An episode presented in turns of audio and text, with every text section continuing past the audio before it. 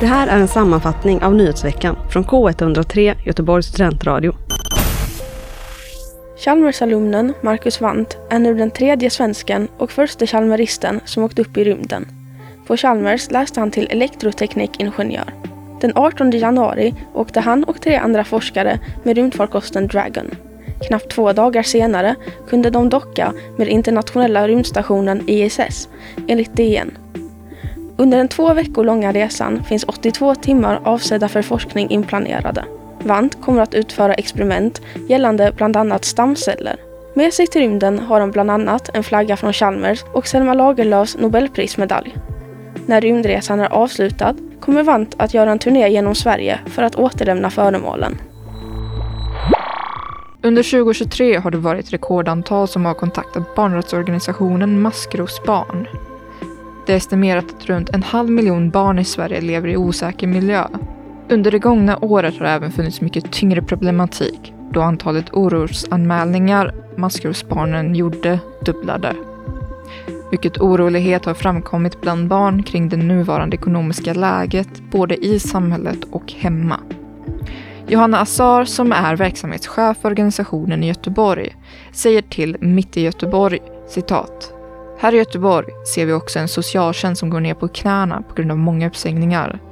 Det gör att när familjer väl kommer dit och ska få stöd så är det inte alltid att det rullar på som det ska.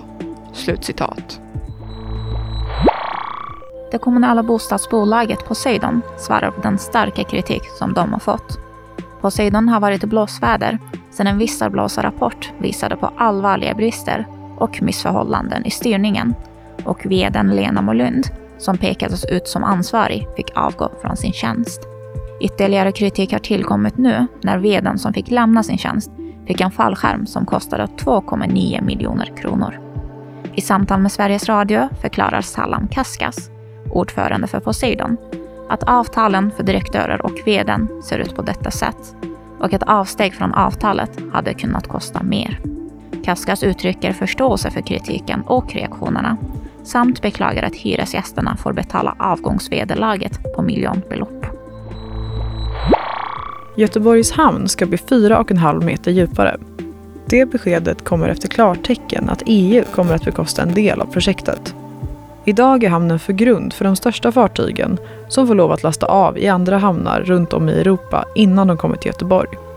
Projektet ska inledas under första halvan av 2024 och kommer göra att hamnen kan ta emot även de största containerfartygen när de är fullastade. Som djupast blir hamnen 17,5 meter. Det rapporterar GP. Konstnären André Kallstein överklagar Göteborgs stadsbeslut om konstverket Tegeltronen till förvaltningsrätten. Tegeltronen, en liten tegelstol tillägnad Björn Natthiko Lindeblad, blev kvar på Götaplatsen när Drömmarnas monument monterades ner. Konstnären Kallstein ville då skänka stolen till Göteborgs stad, men stadsmiljönämnden tackade nej på grund av bland annat kostnader för underhåll. Konstnären menar dock att detta beslut grundar sig i ett agg som har med Drömmarnas monument att göra. I samtal med Göteborgs-Posten berättar konstnären att han har tagit ärendet till förvaltningsrätten och under prövningstiden så kommer tegeltronan att stå kvar på sin plats. Under 2024 kommer 76 länder att gå till val. Av dessa finns åtta av världens tio mest befolkade länder, till exempel USA, Indien och Ryssland. Enligt SVT har det aldrig tidigare varit möjligt för så många människor att rösta som i år. Däremot behöver detta inte vara positivt för demokratins utveckling. Anna Sundström, generalsekreterare för Olof Palmes internationella center, säger till SVT att allt fler populistiska ledare väljs demokratiskt för att sedan nedmontera demokratiska institutioner. Även 2021 års fredspristagare Maria Ressa är orolig för demokratin på grund av den snabba utvecklingen av AI och deepfake. Hon säger att citat i slutet av 2024 vet vi om demokratin överlever eller dör. Slutcitat. I Nya Zeeland visar en ny studie att runt 80 procent av kattägare inte vill hålla sina katter inomhus. Vetenskapsradion P1 menar på att det framkommer olika resonemang för varför kattägare tycker detta. Dock krockar detta med forskarnas uppfattning om vad som är bra för katten och omgivningen. där det finns uppgifter om hur farligt det kan vara för katter att befinna sig utomhus samt vilken skada det kan orsaka för det lokala ekosystemet. Den 26 februari kommer nobelpristagaren Anne Lullier till Chalmers. Hon var en av dem som vann Nobelpriset i fysik 2023 för sitt arbete inom så kallad atofysik.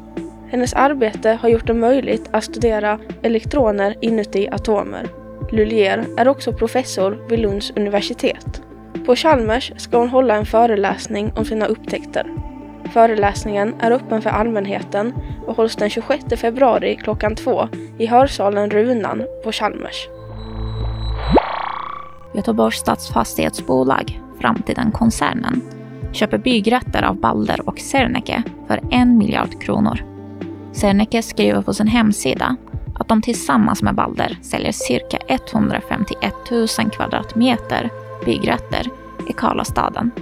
Och den här affären inkluderar också en ensidig möjlighet att återköpa byggrätterna senast 2027.